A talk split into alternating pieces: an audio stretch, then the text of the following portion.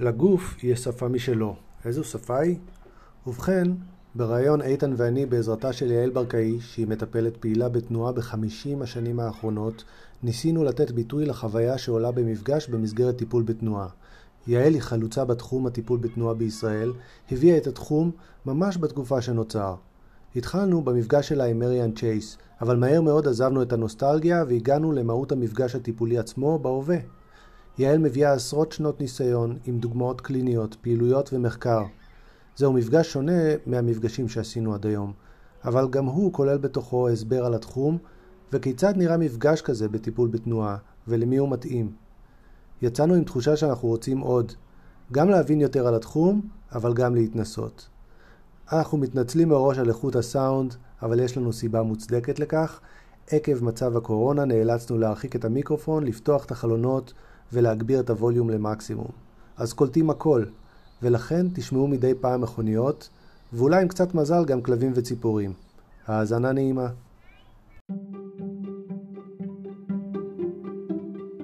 טיפול ישראלי הוא פודקאסט על טיפול נפשי בישראל. אני אלון ישראלי ואיתי איתן גילאור מילר. שנינו מטפלים נפשיים מוסמכים. בכל פרק ניקח אתכם למסע בעולם הטיפול, ובכל פרק נפגוש מומחה בתחום אחר ונשוחח איתו בגובה העיניים ובשפה פשוטה.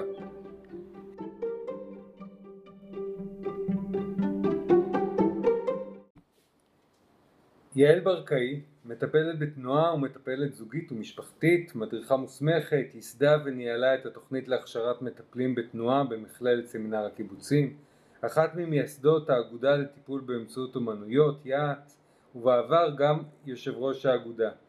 מנחה בכנסים של האיגוד לפסיכולוגים קליניים ובכנסים אחרים בארץ ובחו"ל, מלמדת במסלול להנחיית קבוצות באוניברסיטת תל אביב מאז הקמתו, ובעלת קליניקה פרטית באזור תל אביב.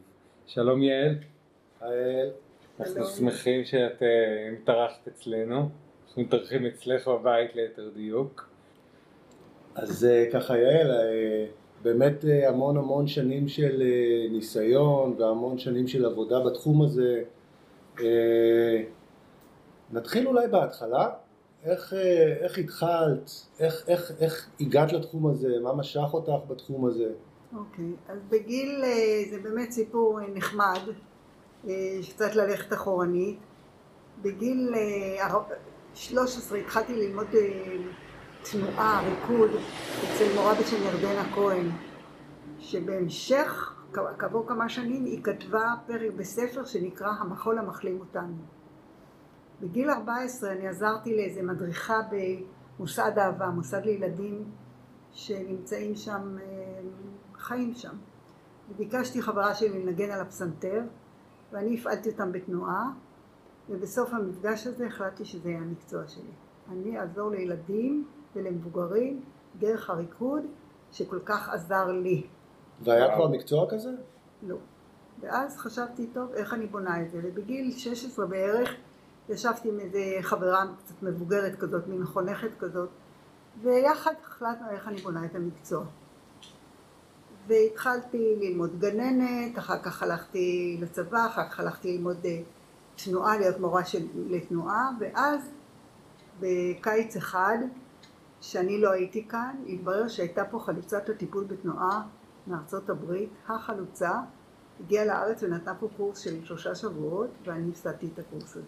באתי לארץ, והתברר שהפסדתי את זה, והפסיכיאטר שהיה איתה בקשר, ידע עליי וידע על הרצון שלי לבנות מקצוע, אמרתי, שמי, יש מקצוע כזה, את חייבת לנסוע אליה. בארצות הברית. זאת אומרת, בזמנו זה היה מקצוע חדש לגמרי, שאנשים עוד לא הכירו אותו. זה היה שנת, אני מדברת 64, היא הייתה פה בארץ. וואו, mm-hmm. זה הרגע שבו התחילו בעצם עם המקצוע הזה. בשנות ה-40 היא התחילה. התחילה בשנות ה-40. היא הייתה אמ, מורה למחול, וגילו אה, הרבה תלמידים שלה הרגישו שהמחול נותן להם הרבה יותר מזה, ושמע על זה איזה פסיכיאטר והציע לה לבוא לבית חולים בארצות הברית, בית חולים לחולי נפש, בית חולים מאוד מאוד גדול. בהתחלה התחילה שם בהתנדבות, קוראים לה מריאן צ'ייס, ולאחר מכן היא הפכה את הדבר הזה למקצוע, ואחרי כמה שנים הקימו איגוד בארצות הברית, וב-66 אני נסעתי אליה. מעניין. זה, זה מזכיר קצת מה שג'ון קאבט זין עשה עם מיינדפולנס. מבחינת זה שהוא עבד עם, גם עם מטופלים וחשב להכניס את הבודהיזם לתוך בתי חולים, והיא הכניסה בעצם את שפת התנועה לתוך בתי חולים. נכון. באותו זמן גם במערב ארצות הברית הייתה איזה מישהי שהתחילה לפתח איזושהי עבודה שהייתה ככה בגישה טיפולית וגם בניו יורק הייתה מישהי, היו כמה נשים בו זמנית, כמו שכאן הייתה ירדנה כהן. ומעניין שחלק מהנשים האלה למדו באירופה ריקוד אצל אותם רקדניות שחלצו, זרקו את הנעליים והתחילו לרקוד ריקוד שמבט... שמבטא את עצמן ולא תנועות כאלה של בלט קלאסי מאוד אה, מסוימות. אמ, אז, אז אם את הולכת את כל השנים האלה אחורה בעצם, עוד לפני שידעת על המקצוע, לפני שהבנת מה זה אומר להיות מטפלת, מה משך אותך בדבר הזה?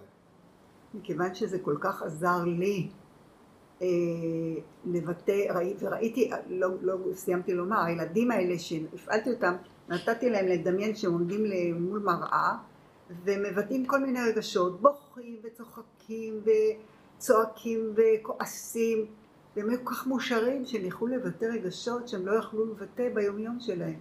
והייתה שם מהומה של, של קולות וזה נורא משך אותי כי גם אני בעצם רקדתי אצל ירדנה כהן שם את הריקוד האישי שלי של משהו שלא יכולתי לבטא ביומיום אבל שיכולתי לבטא זה היה ביטוי לא מילולי של רגשות מהעולם הפנימי שלי שהיו בי אבל לא היה להם מילים או לא יכולתי, לא יכולתי לבטא אותם במילים. אז זה מאוד משך אותי. גם הסיפוק הזה, הסיפוק הזה של התנועה, של החיוניות, של ההנאה זה, זה, כל זה ביחד משך אותי ואמרתי זה עוזר, זה עזר לי בגיל ההתבגרות שהיה לי לא קל ואני מרגישה שזה ממש עוזר.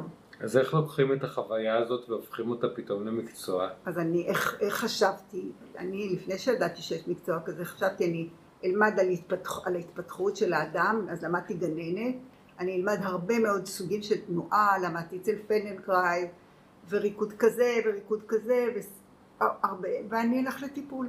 ככה חשבתי אני אבנה את המקצוע. ואז פתאום הופיע לי המעיין הזאת. ונסעתי אליה שם, בחורה בת 26, בקושי אה, יודעת בדיוק למה, לא יודעת למה אני בדיוק נוסעת, לבית חולים חולי נפש ענקי של איזה 7,500 חולים. וואו. אז זה היה משהו ענק.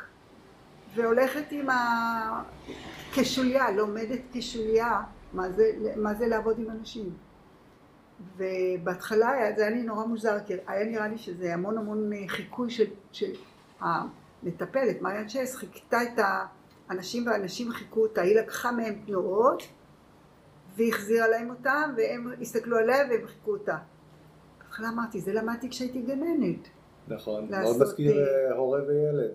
לעשות את החיקוי הזה, ולאט לאט ראיתי את הייחודיות שלה, את איך, מה היא מוציאה מהם, איך היא דולה את זה, איך היא מגדילה קצת את התנועה, איך היא מקטינה אותה איפה שצריך, איך הם, הם אוהבים את הקצב המשותף הזה, איך זה החיוך פתאום בא להם, מישיבה כזאת על כיסא כמו מין אנשים שלא לא הייתה להם שום אנרגיה, פתאום הם מתעוררים, היא נכנסת לחדר כמו מגנט, היא מקימה חלק גדול מהאנשים, וגם היו אנשים שלא קמו, אבל היו מתופפים ברגל שלהם. ופעם מישהו בא ואמר לה, היא אומרת לו, למה אתה לא בא לפגישות? אז הוא אמר, מה אני לא בא? אני יושב פה כבר שלושה חודשים. ואז היא הבינה שמי שיושב יש לו את אותו, ה... יש לו את אותה חוויה חזקה כמו למי שמתנועע. הרבה שנים אחר כך דיברו, מדברים היום על אה, נוירוני מראה וכל כן, הדברים האלו שאפילו להסתכל בחוויה יוצר אצלנו בתוך ה... גוף, הנפש, את החוויה הזאת. היא כבר ידעה את זה באופן אינטואטיבי, למשל כתגובה לבחור הזה שאמר לה, אני כבר פה. מה, לא ראית אותי?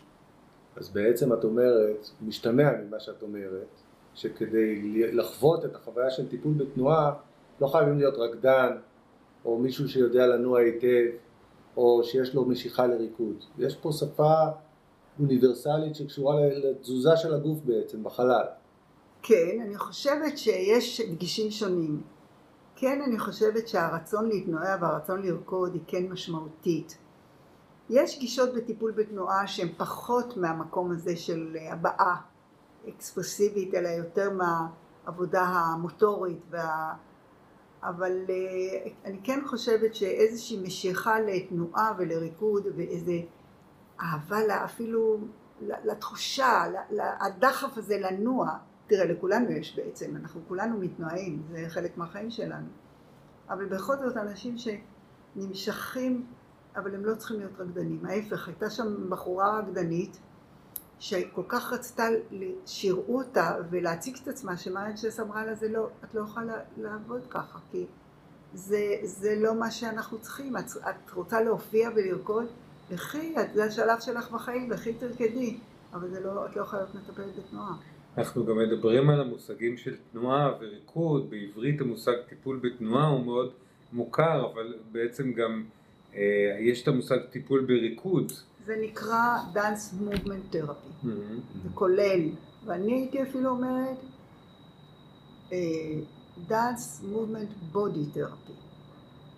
אם, אם תשאל אותי, אז יש לי מטופלים שהדגש הוא על ה...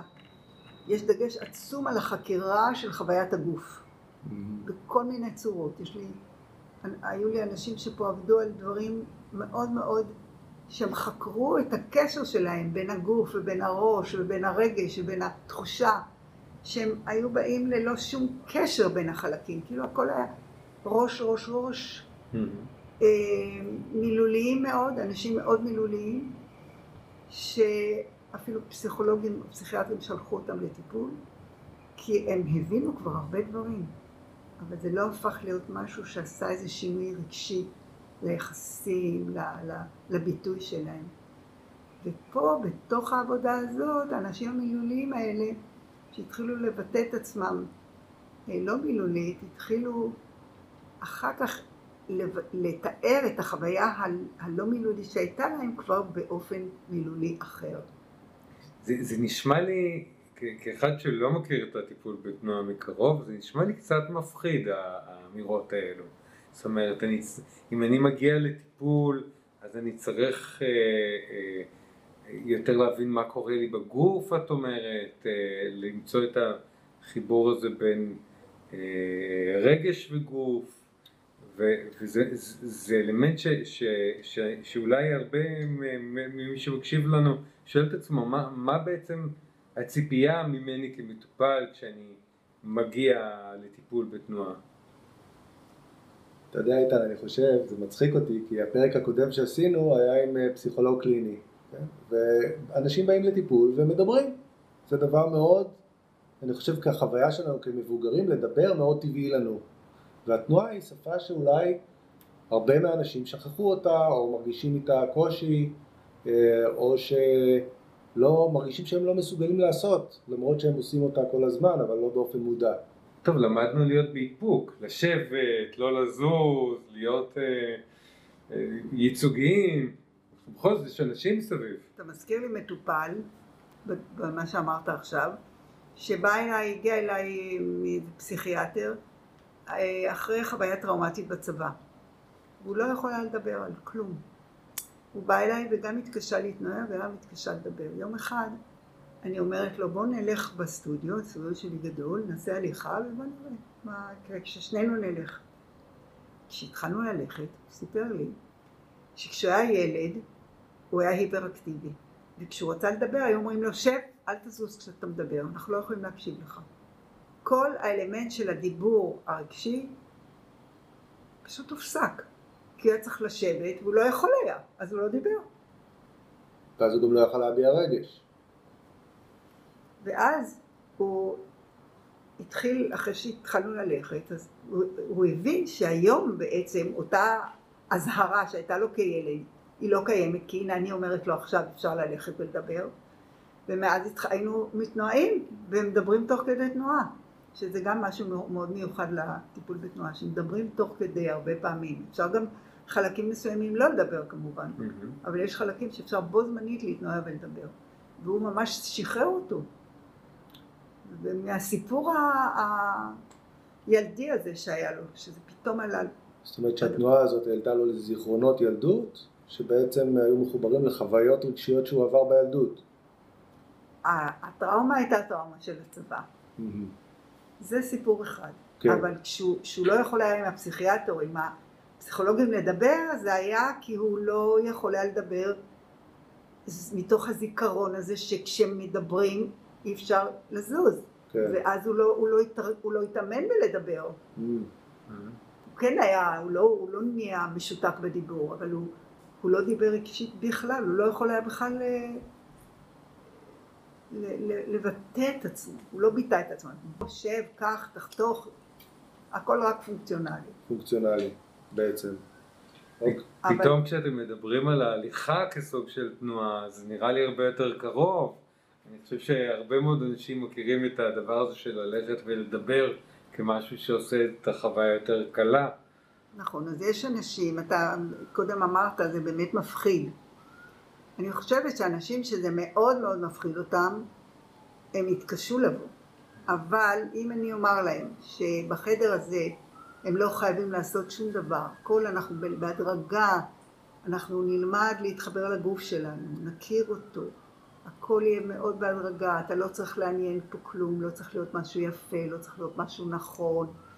יום אחד בא איש אחד לטיפול. איש מאוד, הוא היה מאוד גבוה, אני זוכרת אותו, אני הייתי מטפלת מאוד צעירה. ובטיפשותי, אה, הוא בא נורא כפוף, ככה הוא עולה, היה עולה. שאלתי אותו, תגיד לי, הלכת לטכניקת אלכסנדר או משהו שיעזור לך?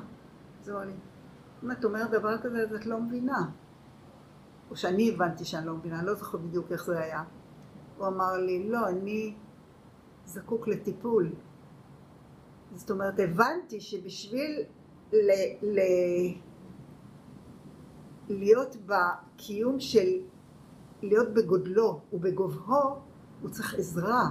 לראות את העולם פתאום מהגובה הזה, שהוא כל הזמן הולך ורואה את העולם מפה, או להרשות לעצמו להגיד אני כאן עם כל הגודל שלי ועם כל הגובה שלי, הוא היה צריך לעשות איזושהי עבודה בשביל להגיע לזה.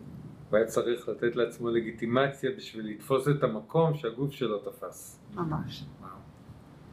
ו- ו- ולהגיד לי, אה, בעצם באיזושהי צורה, אני לא בדיוק זוכרת, אבל אני זוכרת שזה היה בשבילי גילוי והבנה כמטפלת צעירה, שהנה זה מראה את הקשר גוף נפש, שזה לא משהו טכני, אני אתיישר, מישהו יישר אותי.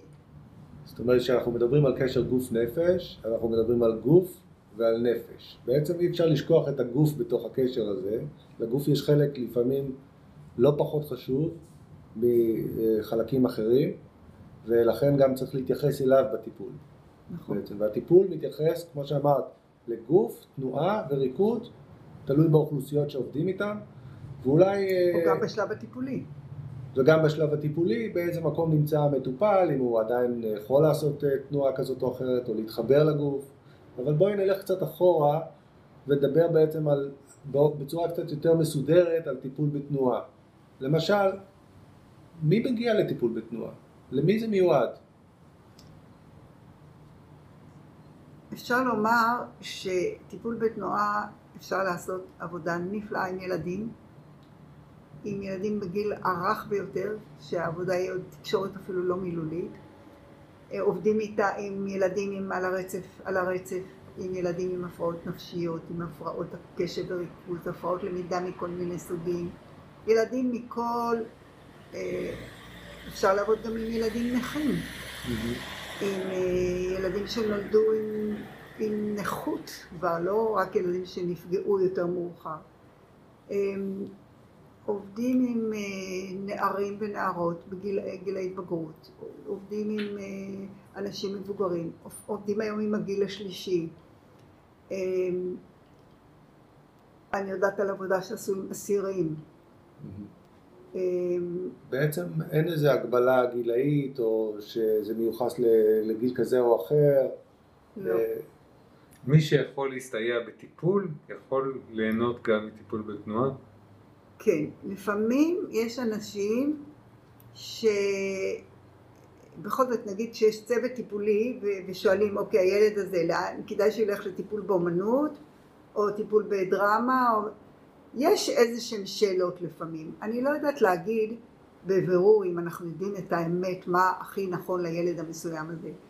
אבל אני כן זוכרת מישהו שבא אליי לטיפול, וזה היה לו מדי קשה בכלל כל החשיפה הזאת של הגוף, אחד לאחד.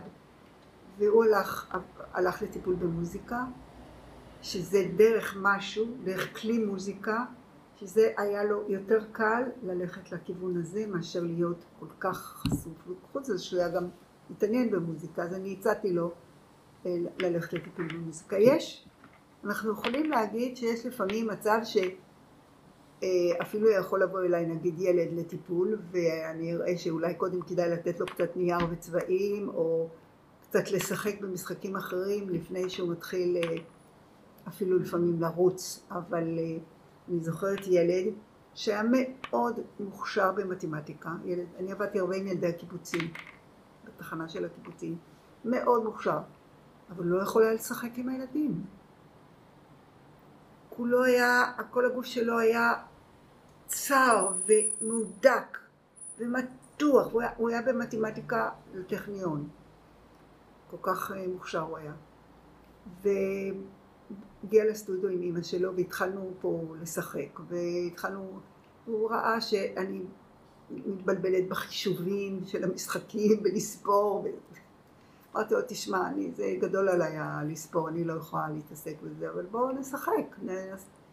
ולאט לאט המשחק שחרר אותו פתאום, פתאום הוא יכול היה ללכת עם, ופתאום לתפוס יותר מקום. הוא ממש, אתה ראית איך הגוף שלו משתנה. הגוף שלו, היציבה שלו משתנה.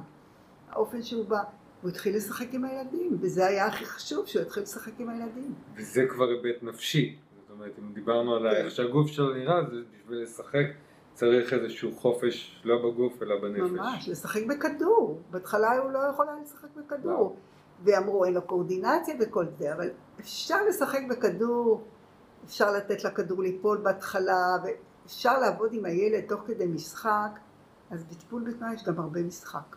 הרבה מאוד משחק.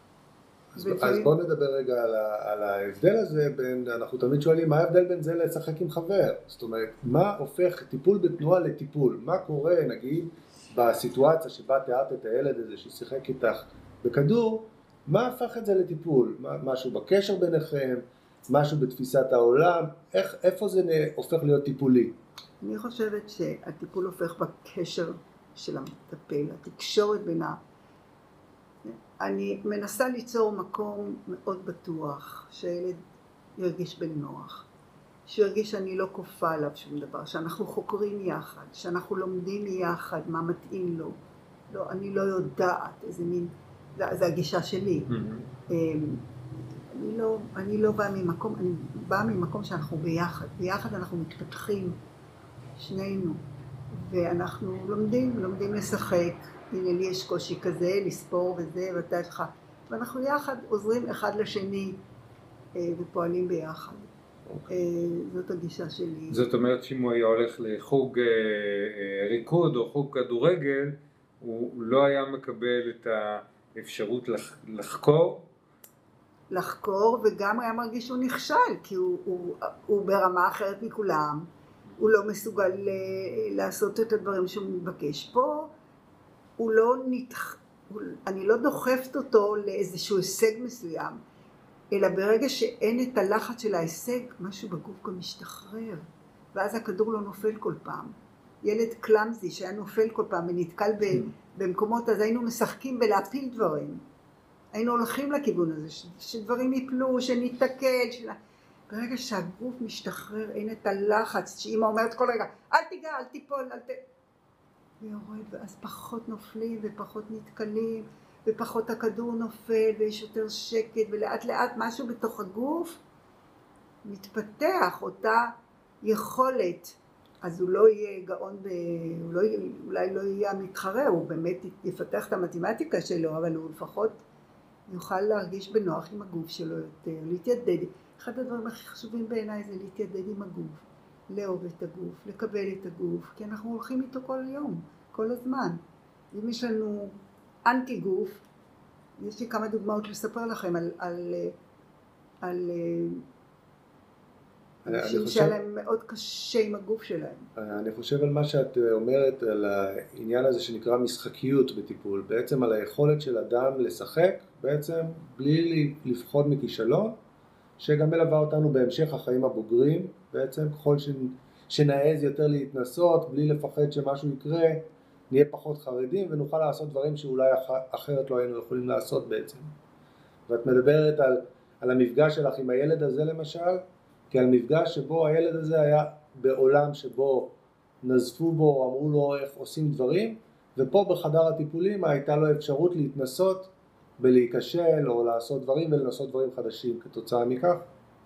משהו בגוף השתחרר, הרבה פחות מתח, ולאט לאט אה, התפתח יותר החלק אפילו של הקואורדינציה התפתח יותר, דברים אפילו של שיווי משקל, זה דברים שיכולים להתפתח, נגיד אפילו אם הם קצת, נגיד מבחינת התפתחותית, קצת התפתחו יותר איטי, והם לא התפתחו כמו שנגיד ברגיל, אבל לאט לאט השבילים כנראה במוח מתחילים להיפתח ומתחילים שבילים חדשים מתוך איזה מקום אחר. אתה יודע איתן, אני חושב על זה שאני מדבר עכשיו עם יעל, כן, ואני עדיין חושב פסיכולוגיה, ויעל מדברת, מחזירה לי את הגוף בחזרה לתוך הבמה שיש במקום הזה, היא מדברת גוף. אני באמת חושב על העניין הזה שכמטפל באומנות, אז אני הרבה פעמים אומר, האומנות היא לא המטרה, היא כלי בשבילנו להגיע לנפש, ו, וממה שאת מתארת, אז אני מבין שהגוף הוא חלק מהמטרה, נכון. הוא לא רק הדרך שלנו נכון. למצוא את ה... את החרדות, או את היצירתיות, לא משנה, אתה כל לא. כך צודק, כן, תמיד הייתי אומרת, אני לא רוצה שיקראו לזה טיפול באמצעות תנועה. זה טיפול בתנועה, אני רוצה שיחול גם שינוי בחוויית התנועה והגוף. וכשיש שינוי בתנועת החוויה של התנועה והגוף, יש גם שינוי רגשי מאוד גדול. אבל כן לפעמים אנחנו מתחילים ממשהו רגשי, ו- ובאמת התנועה עוזרת לנו לעבוד על העניין הרגשי. אני חושבת שזה הדדי, פעם זה בא מפה ופעם זה בא משם. אבל גם הנטייה שלנו לעשות אינטלקטואליזציה ולנסות להסביר תופעות, במקום להתמקד רגע בתחושה הגופנית שאותו ילד רוצה להרגיש וכנראה נמנעת ממנו. לגמרי, לגמרי. אה, אני רציתי לתת לכם איזה דוגמאות של איך למשל, אני רואה את הגוף, אנחנו, אני חושבת המטפלים בתנועה, זה לא אני רק. אנחנו רואים את הגוף כאיזה ארכיון, ארכיון של, של הסיפורים, של ההיסטוריה, של ההתנסויות, של העולם הפנימי שלנו. והרבה פעמים יש חלקים בתוכנו שמאוד מוסתרים, מוחבאים, ואפילו אנחנו לא, לא יודעים שהם קיימים בתוכנו. שאנחנו יודעים שאנחנו קוראים לזה הרבה פעמים הלא מודע. ואנחנו באמת מדברים על דברים שעצורים בתוכנו כזיכרונות מאוד אה, עמוקים. ואז ו- במה זה מתבטא בעצם? אז הייתה לי אה, מטופלת שהייתה אישה מבוגרת, ניצולת שואה, שמאוד לא, לא יכלה לגעת בגוף שלה, לה, היא פשוט לא יכלה לגעת בגוף שלה. היא שנאה להתקלח וכאילו להתרחץ, היו לה המון המון קשיים. ואנחנו בכל אופן מתופפים על הגוף, אנחנו, זו הייתה קבוצה, אנחנו מתופפים על הגוף, נוגעים בגוף, ומגיעים מתישהו לאזור כפות הרגליים, ועושים קצת עיסוי ברגליים, ו... והיא ככה בהתחלה נורא קשה, ולאט לאט היא ראתה אחרים עושים את זה, אז היא גם הצטרפה. ואני פתאום אני רואה אצלה המון התרגשות, שהיא נוגעת ברגליים שלה, המון התרגשות. ואני שואלת, אם כף הרגל שלך הייתה אומרת משהו, מה הייתה אומרת? ואז היא אומרת, אל תעזבי אותי, תמשיכי לטפל בי, אל תעזבי אותי, תמשיכי לטפל בי. והיא פתאום פורצת בבכי ומספרת את הסיפור. הסיפור שלה היה שכשהיא חזרה מהמלחמה, מהמקום שהייתה מוחבאת, פגשה את אימא שלה, אבל אימא שלה הייתה חולה מאוד ושחפת, ואימא שלה שוב לא יכלה לגעת בה ולא יכלה לטפל בה.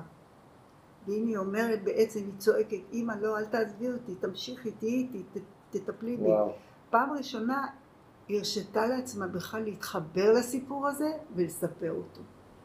אז זה היה משהו שהיה עצור בתוכה, כואב, ופה פתאום אנחנו יכולנו להקשיב לה, להיות איתה, לבכות איתה, התרגשו מאוד האנשים גם מסביב, וזה ממש עשה לה משהו נורא משמעותי.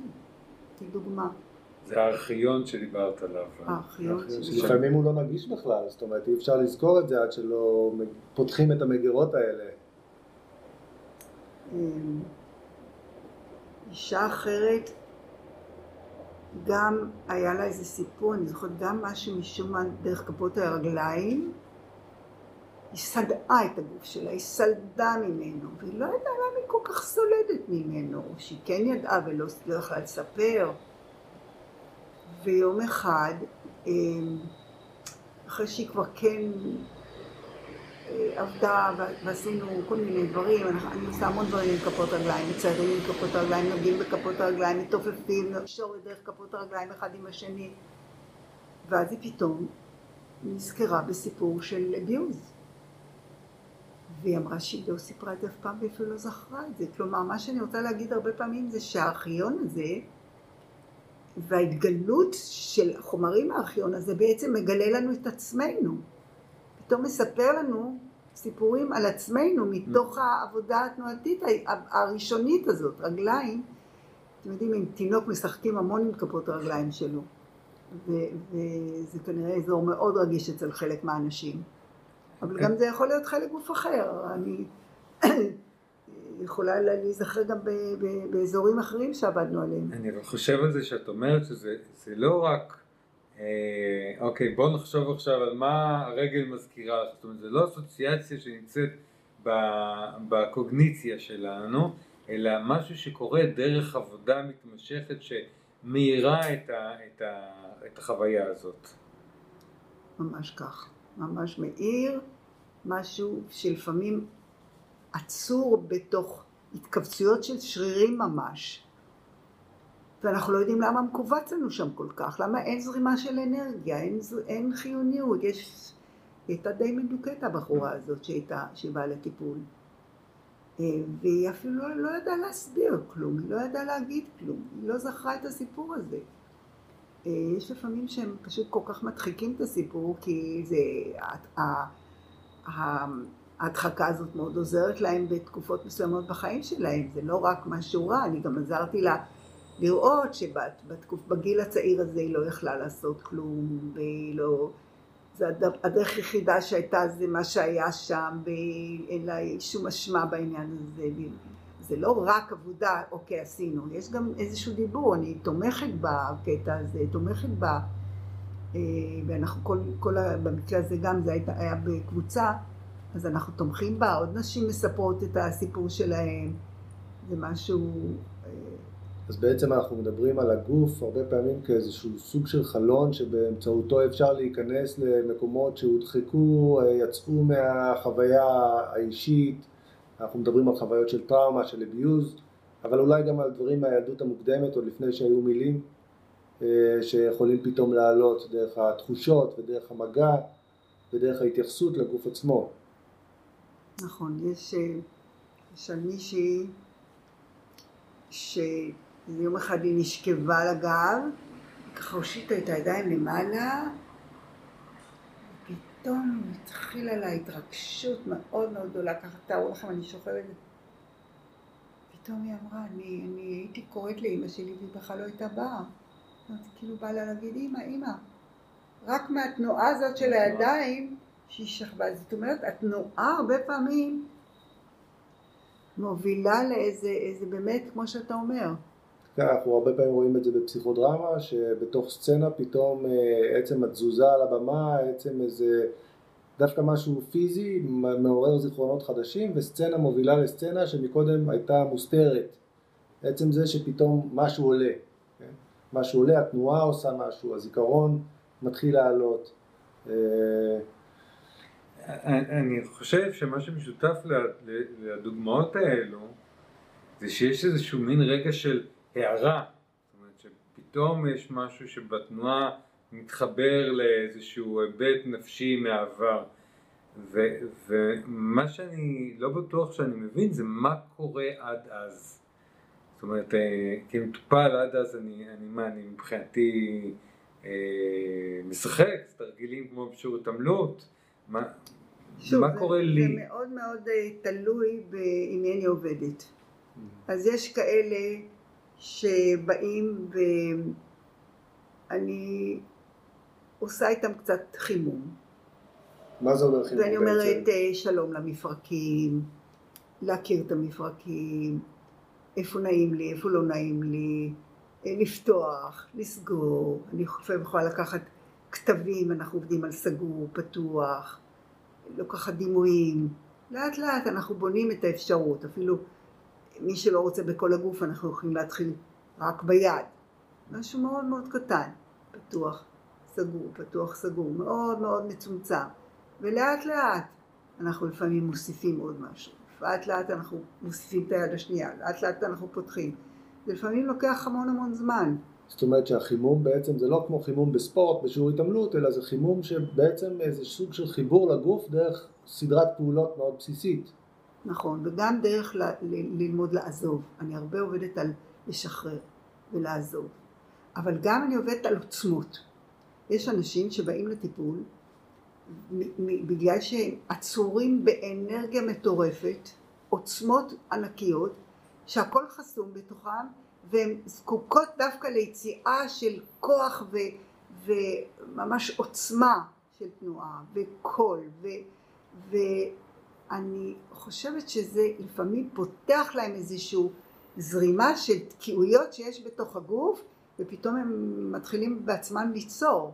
זאת אומרת, זה לא, אני בהמשך הם כבר מנחים, אני כאילו, הם מתחילים משהו ואני מחזירה להם את התנועה שהם נותנים ואנחנו משחקים. לפעמים יש אנשים שהם מתנועים, עוצמים את העיניים, מתנועים, ואני בכלל לא מתנועת איתם. שזה יותר המודל של תנועה אותנטית, שבה הם עוצמים את העיניים, נכנסים ומחכים שמשהו יבוא. והם מדברים על זה שהנה סוף סוף הם יכולים לבוא למקום שהם פשוט יכולים להיות לא מצופה מהם שום דבר, הם לא צריכים לעשות משהו, הם יכולים גם רגע לישון, הייתה מישהי שנרדמה, ואמרה שזה אחד הדברים הכי חשובים בשבילה, שאני מסתכלת עליה כשהיא נרדמת. כשהיא הייתה ילדה, היא נולדה בקיבוץ, ובמקרה שלה, ההורים שלה לא ליוו אותה לתהליך השינה. והיא אומרת, וואו, זה שאת יושבת פה ומסכימה להסתכל עליי כשאני נרדמת וכשאני ישנה, זאת חוויה שאני זקוקה לה. אז היו תהליך של כמה, איזו תקופה מסוימת, שבכל פגישה היה איזה קטע של התהליך הזה, שחזר על עצמו עוד פעם ועוד פעם ועוד פעם, להירדם בנוכחות, חוויה של תיקון. חוויה של תיקון. אז הרבה פעמים מטופלים יגיעו לחוויות כאלה מהילדות המוקדמת שהם לא היו מודעים לקיומן? היא לא ידעה שזה משהו שהיא כל כך אה, זקוקה לו, שהיא כל כך צריכה אותו. אבל כמו שאמרת, היה חימום, והחימום הזה גם עורר איזשהו רצון, או איזו מחשבה, או איזה זיכרון גופני של משהו שחסר. אבל איתן שאל שאלה, אני אתחבר לשאלה הזאת, גם כמי שלא מכיר טיפול בתנועה. נגיד אני החלטתי לבוא אלייך לטיפול בתנועה, מה הולך לקרות? אני בא אלייך לקליניקה, אני מניח שאני יוצא מנקודת הנחה שאני יודע שאת מטפלת בתנועה, ואני מודע לזה שהולכת להיות שם תנועה, נכון? בדרך כלל זה ככה. כן, אז איך כששואלים אותי הרבה פעמים אני אומרת, ככל, כל, כל מטופל יהיה משהו אחר, אתם תבואו, אתם לא תראו דברים דומים. אוקיי, אבל איך נראה החדר אה, למשל? החדר, קודם כל זה, אצלי זה סטודיו גדול. סטודיו גדול, זאת אומרת יש מקום גדול. לזוז. יש פה מקום לזוז, אוקיי. לרוץ, אהה. יש המון מזרונים, המון כריות, יש גם חפצים, נגיד אם אני רוצה לפתח את התחושה של הקרקע, של, של אה, לחזק אה, אזורים מסוימים בגוף, אז יש לי כל מיני אביזרים שלפעמים אני נותנת לאנשים והם מאוד אוהבים את זה. אה, לגלגל אפילו את הרגליים לפעמים על כדור או על, או על מערוך, אה, להרגיש פתאום, להיות מודע בכלל לזה. באה אליי מטופלת, היא לא יודעת בין הכאב, היא לא יודעת בין הכאב, היא מתוחה כמו קפיץ, כל הגוף שלה ככה מתוח. היא בקושי נושמת. אז אני יכולה, יכול, עם, עם אותה בחורה אני מתחילה לעזור לה להרפות, לאט לאט, בהדרגה, איך אנחנו מרפות, איך אנחנו עוזבות, איך אנחנו מתכווצות. זאת אומרת שמראש, שוכבות. מראש אם אני מגיע אלייך, כן, לחדר הזה, הוא חדר גדול עם כל מיני אביזרים ויכולת שלי לזוז, רוב הסיכויים שאני לא אשב על כיסא ואתחיל לדבר על חיי. אוקיי, אז לפעמים בפגישה הראשונה אנשים רוצים קצת לספר. והרבה פעמים אני אומרת, אם, אם נגיד אה, סטודנט רוצה לדעת מה ההבדל בין אה, אינטייק. אנחנו פה נמנעים ממושגים אה, כן, טכניים. מה- מה מה הרעיון ההבדל בין- הראשון שעושים עם מטופל. בטיפול ש- בתנועה? בטיפול לא בתנועה. יודעת- נגיד בן אדם מגיע פעם, מפגש הראשון של טיפול בתנועה, מה אז קודם? כל כבר מעניין אותי איך הוא נכנס לחדר. מה ההתרשמות שלו מהסטודיו הגדול הזה, הוא נבהל מזה, זה יותר מדי בשבילו, הגוף שלו מתכווץ, הגוף שלו משתחרר, הוא נראה שמח לזה, הוא מפוחד, יש המון המון דברים שאני מתחילה לרא- להסתכל וכבר לראות. אוקיי. ואז אפילו לפעמים אני אומרת לו איפה, איפה היה לך נוח לשבת, ויש לי כמה מקומות שאפשר לשבת בהם. הוא בוחר לו את המקום לשבת. זאת אומרת לא כמו אצל פסיכולוג, יש את הספה הזאת, יש את הספה הזאת, פה יש מרחב פתוח שאפשר... אפשר לשבת על הרצפה, לקחת כרית, לשבת לגמרי על הרצפה, אפשר לשבת על, יש אה, ערימת מזרונים, אה, אפשר לשבת גם על כיסאות. אוקיי, אה, ואז הוא ישב לו על הכרית, נכון, ואז אני אשאל אותו אם יש משהו שהוא רוצה לספר לי, מה, מה מתאים לו כרגע לשתף אותי. ו... ואז יכול להיות שאני באיזשהו שלב גם אשאל אותו, כמובן, אם זה אנשים אה, מבוגרים, אני אשאל אותו מה מביא אותו, למ... ולמה למה דווקא עכשיו. אבל אני אשאל אותו שאלות אם הוא יכול לספר לי על הקשר שלו עם הגוף שלו, מהמם. בקשר שלו עם התנועה שלו. אוקיי. אה, ואנשים יודעים? זהו, אנשים יודעים? בהתחלה, בן אדם, תגידי לו, תגיד לו מה הקשר שלך לגוף שלך, הוא לא לא יודע להגיד. זה כאילו שפה אחרת. נכון, אז, אה, אז אני לפעמים אעזור קצת, אני אעזור. אם אני אומרת לך גוף, אז תחשוב, יש איזה, נגיד עכשיו שאתה יושב, אה, ואתה רגע, רגע שם לב, יש משהו שפתאום אתה חש באיזשהו מקום בגוף שונה ממקום אחר, או איזה חלק גוף אתה הכי חש אותו עכשיו. אני, אני אנסה קצת לעזור לו לראות בכלל מה זה, מה זה תחושה. זאת אומרת שהגוף מתחיל להיכנס למודעות, יש אנשים שהולכים עם כאב גב כל החיים ואפילו לא יודעים את זה. תמיד אומרים שהרבה אנשים חיים מהצוואר למעלה. הם בכלל לא מודעים לזה שהגוף שלהם, אלא אם פתאום קורה איזה משהו קיצוני, ואת בעצם עושה פה איזה חיבור לגוף, לתת לו מקום בחדר. ואז לפעמים אני אשאל אותו אם יש איזה מערכות אחרות. אה, ופתאום, אחרי, לפעמים בסוף הפגישה, פתאום, או יש לי, אני יודעת מה, מיגרנות, או יש לי בעיות במערכת העיכול, יש לי עצירויות, או ההפך, או... זאת אומרת, החלקים הרפואיים זה כאילו... דברים שהם מערכות, אני לא, אני לא אומרת שזה רק רפואי, אני אומרת שזה מערכות שמבטאות משהו, משהו בגוף שלי מבטא. אה, או יש לי איזה כאבים בכתף השמאלית, אני לא יודעת, או, או באמת בגב. אה, איפה הכי נוח לך? אני לפעמים מתחילה הפוך, איפה הכי נוח לך בגוף? זאת אומרת שדרך המודעות את מלמדת את המטופלים בעצם שפה חדשה, ששמה את הגוף במקום משמעותי בחיים שלהם. זה נכון? אני חושבת שכן, אני חושבת שאני... אה, אני חושבת, זה מאוד מעניין שאני משוחחת עם אה, מטפלים בתנועה, הרבה פעמים מטפלים בתנועה אומרים שיש תקופות ש... או יש להם מטופלים שבכלל לא מתנועים איתם בחדר. אה, אני, אותי זה נורא מעניין העניין הזה, כי אין אצלי מטופל שלא יתנועה בהמשך, באיזשהו שלב בתוך הטיפול, אין דבר כזה, זאת אומרת, הם באמת מבינים שהם באו לטיפול בתנועה. יש הרבה מטפלים בתנועה שהיום מספרים שהם לפעמים שבועות וחודשים לא זזים. אז הם מדברים קצת על הנשימה, הם מדברים קצת על אוקיי, איך אתה יושב, אתה מרגיש את הרגליים שלך על הרצפה. היום אני חושבת שגם רוב הפסיכולוגים פה מתחילים קצת להתייחס לא, לאופן שבו האדם יושב למשל, ואיך הוא... אני חושבת שיש כבר יותר מודעות היום. כן, יש הרבה דיבור על שפת גוף, אה, לא רק היום- בעולם הטיפול, אלא גם באופן יותר רחב, אה, ברעיונות עבודה, זאת אומרת, זה משהו אני ש... חושבת שזה משהו שלא... עליו. כן, אבל לא היה לפני 40 היה. שנה, אני לא זוכרת את זה בכלל. כן. בכלל הייתי באה ל- ל- לתת סדנאות לפסיכולוגים חינוכיים ועובדים סוציאליים ופסיכולוגים קליניים, בכלל לא היה, לא, לעצום עיניים. היום אין מישהו שלא יתנועע ויעשה איזה יוגה וכולם יעצמו היום עיניים. המורה שלי, ירדנה כהן, שהתחילה לעבוד עם הילדים, איתנו, בעיניים עצומות, זה היה משהו מאוד חדשני, מאוד חדשני. בעצם לוותר על איזה סוג של אה, משהו מוכר מהחיים הרגילים ולהיכנס למקום חדש. ואת אומרת שבעצם התחושה שלך שאין מספיק מהתנועה, גם היום. אני, חוששת שהרבה פעמים אנשים, אה, יותר נוח להם לחזור להרגלים שלהם ולדבר אה, מאשר אה, לעבוד דרך הגוף. אבל את אומרת את זה גם על המטפלים, לא רק על המטופלים. גם המטפלים, את אומרת שיש... מין מגמה כזאת. אני פוחדת שיש פה ושם מגמה כזאת.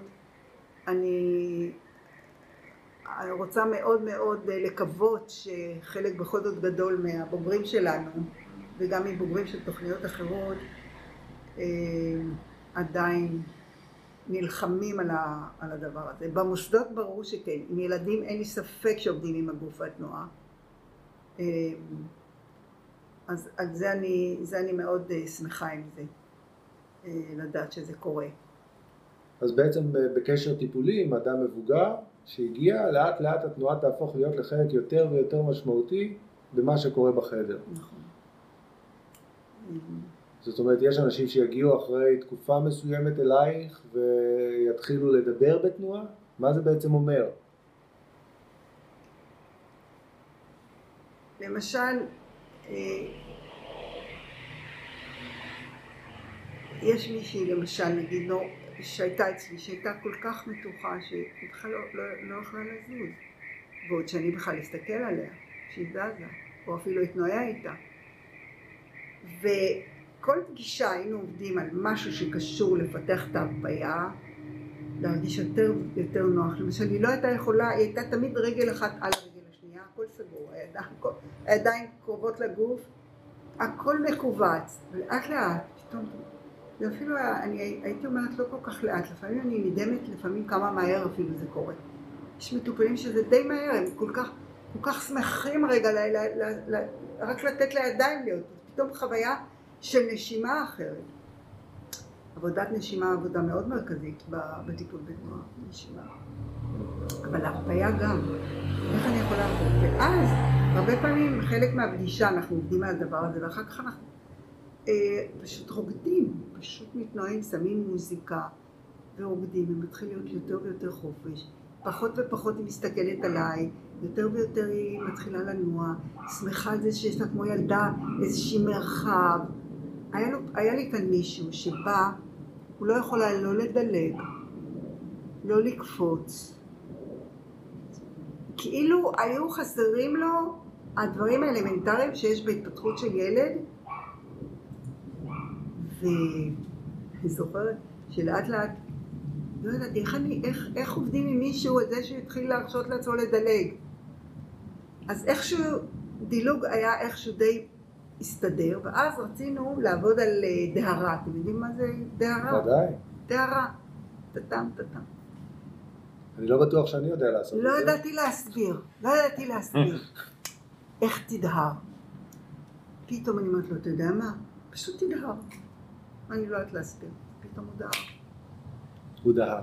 פתאום הוא דהר. ואת ראית בזה הישג טיפולי בעצם, היכולת שלו לדהור. עצום. ובשבילו זו הייתה חוויה. כל כך היה מאושר שהוא יכול לדלג ולקפוץ. ו...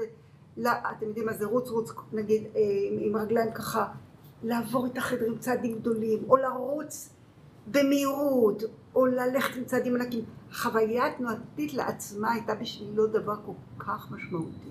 זה, זה עצם ההישג, או שיש פה משהו רחב יותר? אני חושבת שזה גם לראות שאני יכול, אני יכול לזוז, אבל על לזוז, תראה, דילוג למשל, ילדים מדלגים, זה חוויה נורא של שמחה. אתה רואה ילדים מדלגים, בדרך כלל הם תמיד באיזה חיוך, באיזה אנרגיה, אתה לא תראה דיכאון בתוך הדילוג. כן. זאת אומרת, ילד מדוכא לא, לא יתחיל לקום ולדלג.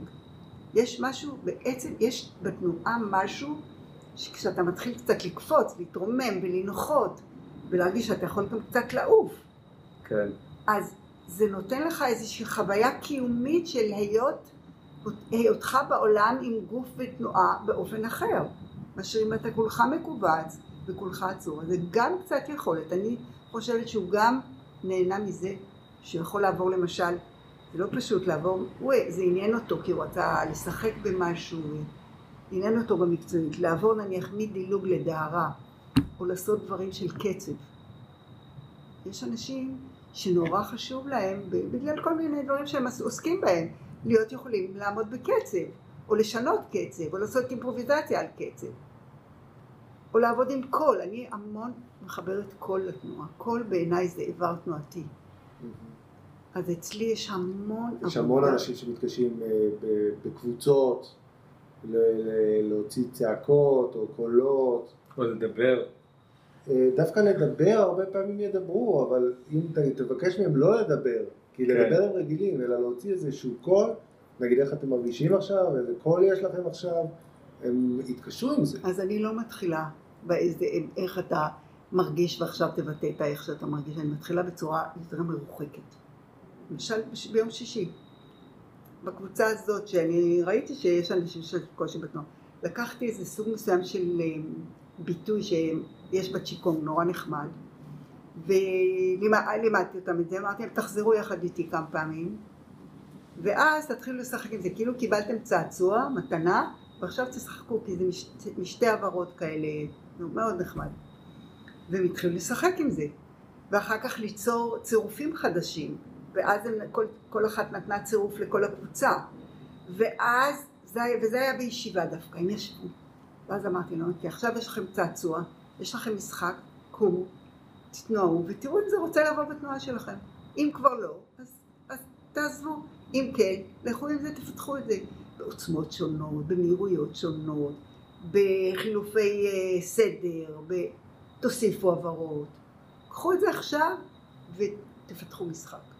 יש פה הרבה אנשים שמגיעים כדי לחקור, לחקור איזה משהו שהם אולי לא מבינים מהו בדיוק, שקשור גם לגוף שלהם בעצם, לחופש שהגוף שלהם מאפשר, או אם אמרת את הדילוג והדהרה, אני, אני מדמיין את אותו מטופל שאולי לא דילג ודהר מעולם, ובעצם מאפשר לעצמו לחוות איזו חוויית ילדות שמחה דרך הדבר הזה בגיל מבוגר. נכון, ואז הוא מספר באמת שהוא נורא היה ילד בצד, שלא זז, והיה מאוד סגור, והיה הרבה יותר יושב, והיה מסתכל על כל החברים שלו שקופצים ומדלגים ומשחקים בחבל ובקלאס ובכל מיני משחקים שעכשיו אולי לא כך משחקים, אבל... וזה נורא כאב לו. והנה עכשיו הוא אה, מרגיש שממש פתאום חוזר אליו הדבר הזה. כן, ואת אה, ככה אמרת 1956, זו השנה הנכונה, שהטיפול בתנועה התחיל? 40 ו... לא, אני חושבת שב-1940 התחילה, מריאן צ'ייס, מריאן צ'ייס התחילה פה ממש בשנת ה-40. ואת בעצם הבאת את זה לארץ ב-1970? נכון, כי ב-60, לא, יותר מוקדם. בסביבות שנות ה-70. 69. 69. אה, כן. אני, אני מנסה להבין, כאילו, אני חושב על ארץ ישראל 1970, מדינת ישראל, ועל מדינת ישראל שנת 2020. 50 שנה אחר כך. 50 שנה אחר כך, כמה העולם השתנה ב-50 שנה הזאת. כמה הוא נהיה מהיר יותר, טכנולוגי יותר, מסכים, חברה, הכל השתנה. בעצם כשאת מסתכלת היום במבט אה, של... אה, של החמישים שנה האלה. את אה, מרגישה את השינויים האלה בתוך הקליניקה? יש דברים שאני מוצאת שיש אנשים שהרבה הרבה פעמים יותר קשה להם, אבל בגלל זה הם גם באים להיות, הם יותר בעשייה. כל הזמן לעשות, לעשות, לעשות, לעשות. והם באים לפעמים, נגיד הקבוצות שהיום באות אליי, או אפילו אנשים שבאים בעצם להחזיר לעצמם את ה-being, את. פשוט להיות קצת, ולא רק לעשות. וליהנות מהיכולת רגע לחוות את עצמם כפי שהם. בלי צורך למלא שום פונקציה. נכון, או... נכון. אז אתה רואה אנשים שנכנסים לחדר ונגיד אני נותנת להם 20 דקות לחימום, אז יש מישהי שתחזור על כל תרגילי היוגה שלה ולא תפסיק לרגע ל... ל... ואחר כך רק, רק נגיד אחרי שעה היא תוכל קצת לעזוב, היא תוכל קצת להיות, לוותר קצת על הדבר הזה. עכשיו, אני לא שופטת את זה. כי יוגה כאילו זה משהו שמקדם אותי לאנשהו, ובלי זה אין לי הצדקה לעשות את זה אה, בעצם? כאילו אני צריכה, לא, היא אפילו אומרת, היא מסבירה אפילו, היא אומרת, אני צריכה פיזית, את המתיחות האלה, אני, אני, ואז מבחינתי זה, זה לגיטימי לגמרי. כן. אני צריכה את היוגה הזאת. עכשיו, לא משנה מאיזה סיבה היא רוצה את היוגה הזאת, אבל דווקא פה היא הסבירה. מבחינתי זה בסדר גמור, שאני רוצה קודם לאפשר לך להיות כפי שאת ברגע זה. אם את כרגע בעשייה, תהיי בעשייה. אם את כרגע בלא עשייה, כלומר אין כאן, אני גם לא אשפוט מישהו, זה לא... אני רוצה קודם כל שהם יזרקו בכלל, ויראו בכלל מה קורה לי, והאם אני רוצה בכלל לשנות משהו. לפעמים אני לא רוצה לשנות, וזה גם בסדר, אבל קודם כל אני מזהה. אני חושב שאנחנו מדברים הרבה על אלמנטים של אה, נוקשות וגמישות, והדבר הזה של להיות בשינוי, לעשות דברים אחרים, להיות, לצאת מהמוכר, הוא מאוד מאוד חשוב בדבר הזה. לצאת מהמוכר, להיות מוכן להעיז גם לצאת מהמוכר, לצאת מהאזור הנוחות, מה שנקרא. כן. אה, הרבה פעמים אה, אני באמת ראיתי את ההבדל בין אנשים שבאים בגלל שהם מאוד מאוד מילוליים והציעו להם די תעשו משהו אחר לעומת אנשים שבאו שהם מאוד לא מילוליים והתנועה, דווקא התנועה עזרה להם להיכנס למילוליות אבל בדרך רגשית יותר כן. כי הדיבור על התנועה, על החוויה של התנועה בא מהמקום רגשי ואלה שהיו מאוד מילוליים לאט לאט הסכימו לוותר קצת על המילים ולהיות יותר נוכחים בחוויה. ואז הייתי אומרת להם תמיד, תזקקו את מה שאתם רוצים להגיד, או הייתי קצת מצמצמת, או גם השפה של התנועה, כאילו לעזור להם באמת להיות בחיבור אל הרגע הזה עכשיו, מה קורה לי ברגע זה עכשיו. ומה לגבי, נגיד, הילדים היום שמחוברים למסכים, דור ה-Z, בני 20, שבעצם יש להם חוויה, חוויית ילדות דיברת מקודם פשוט על קלאס ומחבואים ולדלג, ואני לא בטוח כמה מהם בכלל זה חסר להם, אולי זה אפילו לא היה אף פעם חלק מהחיים שלהם באיזשהו אופן. את עובדת עם גילאים כאלה? אני כרגע אישית לא עובדת עם הילדים בגיל הזה. אמ, בטח נפגשת איתם מדרכות. בטח את נפגשת איתם דרך מודרכים שלך, דרך מטפלים שלך. או דרך הנכדים שלי. כן. אה, שכן אה, הנכדות שלי הן שתיהן הולכות לרקוד ורוצות לרקוד ולהתנועע והן באות לסטודיו. התפוח הוא נופל, את יודעת, אבל... אה, מה שאני יכולה לומר, אבל מכיוון אחר של אני לא יודעת עדיין למה זה יוביל, זה שהבן, שהילד כאילו אין לו את הדילוג.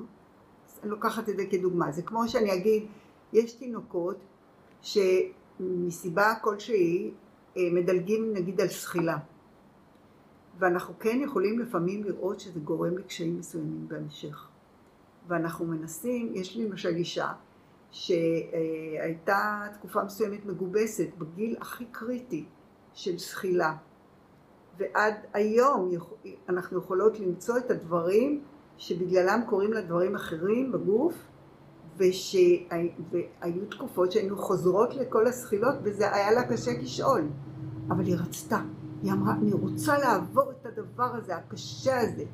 זה היה פשוט קריאת ים סוף הזחילה הזו זאת אומרת שהאייפד זה בעצם קצת כמו איזה גבס שהלבישו עליך מבחינת התנועה מבחינת זה שכשיש לך מסך מול העיניים ואתה לא זז מספיק זה מה שאני מנסה לחשוב שאולי אולי זה יהיה משהו דומה לזה אני פוחדת. אנחנו רואים את אחוזי החרדה והדיכאון בקרב בני נוער עולים בצורה גבוהה ביותר מאז שהסמארטפונים נכנסו לחיינו. אה, אי אפשר לדעת אם זה בהכרח תנועה, אבל זה שם כדי להשפיע. כן, אני די אה, חוששת למה יקרה לדור הזה מבחינת הגוף שלהם והתנועה שלהם, שהם יושבים כל הזמן עם הראש חי המסך. ו... מה, מה קורה עם גוף כזה? האם, האם הילדים ייוולדו אחרת? לא, לא יודעת. האם מראש כבר הם ייוולדו לאיזו צורה אחרת של... כן. אה, או אה, הם כבר לא יוכלו לשנות את זה, הם כבר לא יוכלו להיות זקופים. אפשר, אפשר להגיד שבתקופה הזאת הגוף די נמצא במתקפה מבחינת זה שאם לא עושים יוגה בצורה מובנית או לא עושים פעילות כזאת אז הרבה, הרבה מהתחושות הגופניות שלנו מקבלות פחות ופחות מקום. אני חושב על, ה... ככה, על השיחה שלנו, ובאמת, אם, אם בהתחלה שאלתי את עצמי, אוקיי, אז למה צריך אה, לדעת לדהור או לדעת לדלג? אז אה, אני, אני חושב שבשיחה הזאת הבנתי שמבחינתך לראות מישהו שלא יודע לדלג, זה כמו שאני אסתכל על בן אדם ואני אגלה שהוא לא יודע לחייך. שזה משהו שהוא כאילו כל כך בסיסי, והוא מצביע על איזושהי חוויה פנימית. כן, אה, אבל, אבל אי אפשר מזה להסיק שכל מטופל שלי בכלל אני עושה איתו דילוגים בחדר. כן, ממש כדוגמה, לא. באמת לא, הדילוג לא, בהקשר הזה כדוגמה. אני לא רוצה שזה עכשיו, אוקיי, כל מטופל צריך פה לעבור מבחן של... של אה, תהליכי ההתפתחות. ממש. וגם לא להפך, לא כל מי שמדלג זה אומר שהוא, שהוא לא זקוק כן, לזה. כן, כן, זה... ברור. שוב אמרתי, כל מטופל פה עושה דברים לחלוטין אחרים ושונים. אחד עובד יותר דרך דימויים, אחד עובד יותר עניינים פיזיים שהוא רוצה אה, להכיר יותר ולהבין אפילו את המשמעות. יש מישהו שרוצה שלכל דבר יהיה מילה דווקא, שכן יוכל להסביר את התופעות שקורות לו בגוף. כל מטופל זה יהיה פה משהו אחר. אבל כל אחד רוצה איזשהו שינוי בחיים. כל mm-hmm. אחד רוצה לעשות איזושהי עבודת התפתחות. כל אחד רוצה לצאת מאיזושהי מצוקה, מנוחות. אה, הרבה פעמים של יחסים. הרבה פעמים יש את הנושא הזה של אני לא יודע איך לתקשר. הכל אצלי יותר מדי במילים. אני אולי אני יכול גם לתקשר עם הבת זוג שלי או עם הבן זוג שלי קצת בצורות אחרות. אולי אני יכול לוותר על להחזיק תמיד בשאלה למה, להוריד כמה ויותר, אה, אני זוכרת מאוד אהבתי עבודה שהיו לי לפעמים זוגות שהיו באים ביחד, לראות את החוויה דרך כל מיני דברים בתקשורת שלהם, לזהות ולראות פתאום זה היה מאיר להם מול העיניים את האופן שבו הם מתקשרים ואת המוכנות שלהם כשהיה להם רצון לשפר את היחסים, כן. אה, זה היה מאוד אה, מעניין. אז את מדברת על שינוי כעל, אה, כעל משהו שקורה בטיפול, אנשים באמת באים לטיפול כי הם רוצים שמשהו ישתנה בחיים שלהם, והגוף הוא גם הדבר הזה שבאמצעותו אפשר לעבור שינוי, באמצעות טיפול בתנועה. אני חושב על זה שהתחלנו בעצם במקום הזה של היחסים של אדם עם הגוף שלו, ועכשיו אנחנו מדברים על היחסים שלו עם, אה, עם אחרים, ובעצם איך אני יכול לנהל יחסים עם אחרים אם אני עוד לא בשלום ביחסים שלי עם הגוף שלי. כן. אפשר גם לעבוד על נושאים שהם לא תנועתיים דרך הגוף. למשל, אה, אם אני צריך אה, להיות אה, יכול, יש לי קושי בלהחליט החלטות, או קושי במעברים, שזה כאילו לא נושא תנועתי מובהק, או אני מרגיש שאני לא מבוסת, משהו באנרגיה שלי לא, זה אולי יותר תנועתי, אבל יש נושאים שהם כאילו חוץ תנועתיים, ואפשר לעבוד עליהם מאוד בצורה מעניינת ויפה דרך הגוף, דרך התנועה. יעל, אנחנו מרגישים שעם העשרות שנות ניסיון שלך בתחום, זה כמעט עוול לסיים את הפרק הזה עוד מעט. אה, אנחנו, אה, לפי מה שהבנו, אנחנו לא פודקאסטרים מקצועיים, אבל שעה זה מה שהגדירו לנו כמה שאנשים כבר מגיעים לעבודה או דברים כאלה, ואנחנו תכף נסיים את הפרק. אה, מעניין אותי לשמוע אם יש משהו שמסקרן אותך לגבי ההמשך. משהו שהיית רוצה לחקור, לעסוק בו. אני, אגב, אני עכשיו עושה מחקר אה, בנושא של המודל של תנועה אותנטית. אני כבר אה, שלחתי שאלונים, ענו כבר 166 אנשים בשאלונים, ו, וגם ראיינתי הרבה מאוד אנשים, אז אני חוקרת את המודל הזה של תנועה אותנטית, שגיליתי אותו כמודל מאוד מאוד מעניין. שעוזר מאוד לדעתי לפתח גם את הקשר שלנו לעצמנו, את ה... להיות עדים יותר טובים לעצמנו, אבל גם מאוד מאוד להיות עדים לאחר.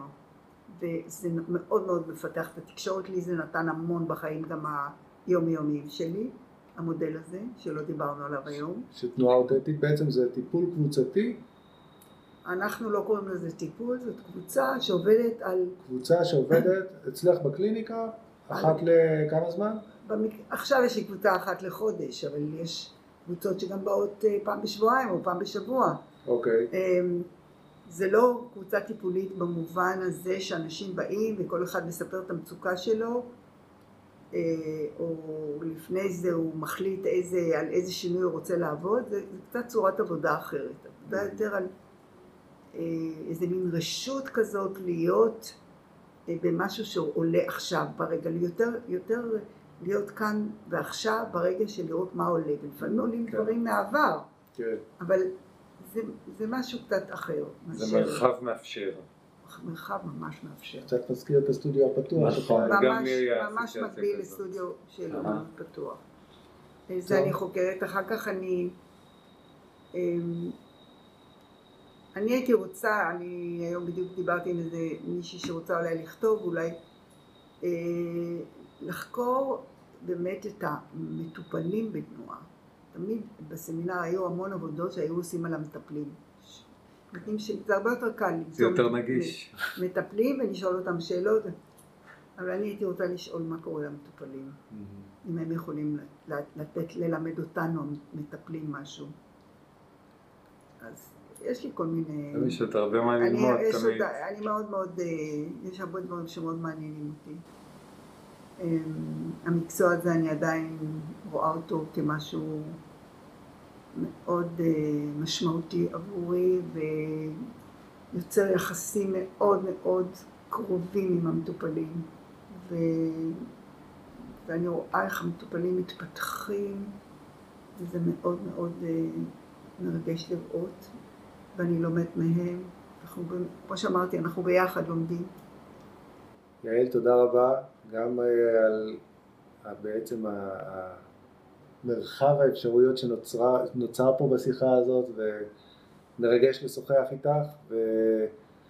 וגם אה, לראות את הסקרנות והאינסופיות שיש במקצוע הזה. אז תודה לך. תודה מאוד. מלמד, תודה רבה. תודה לכם.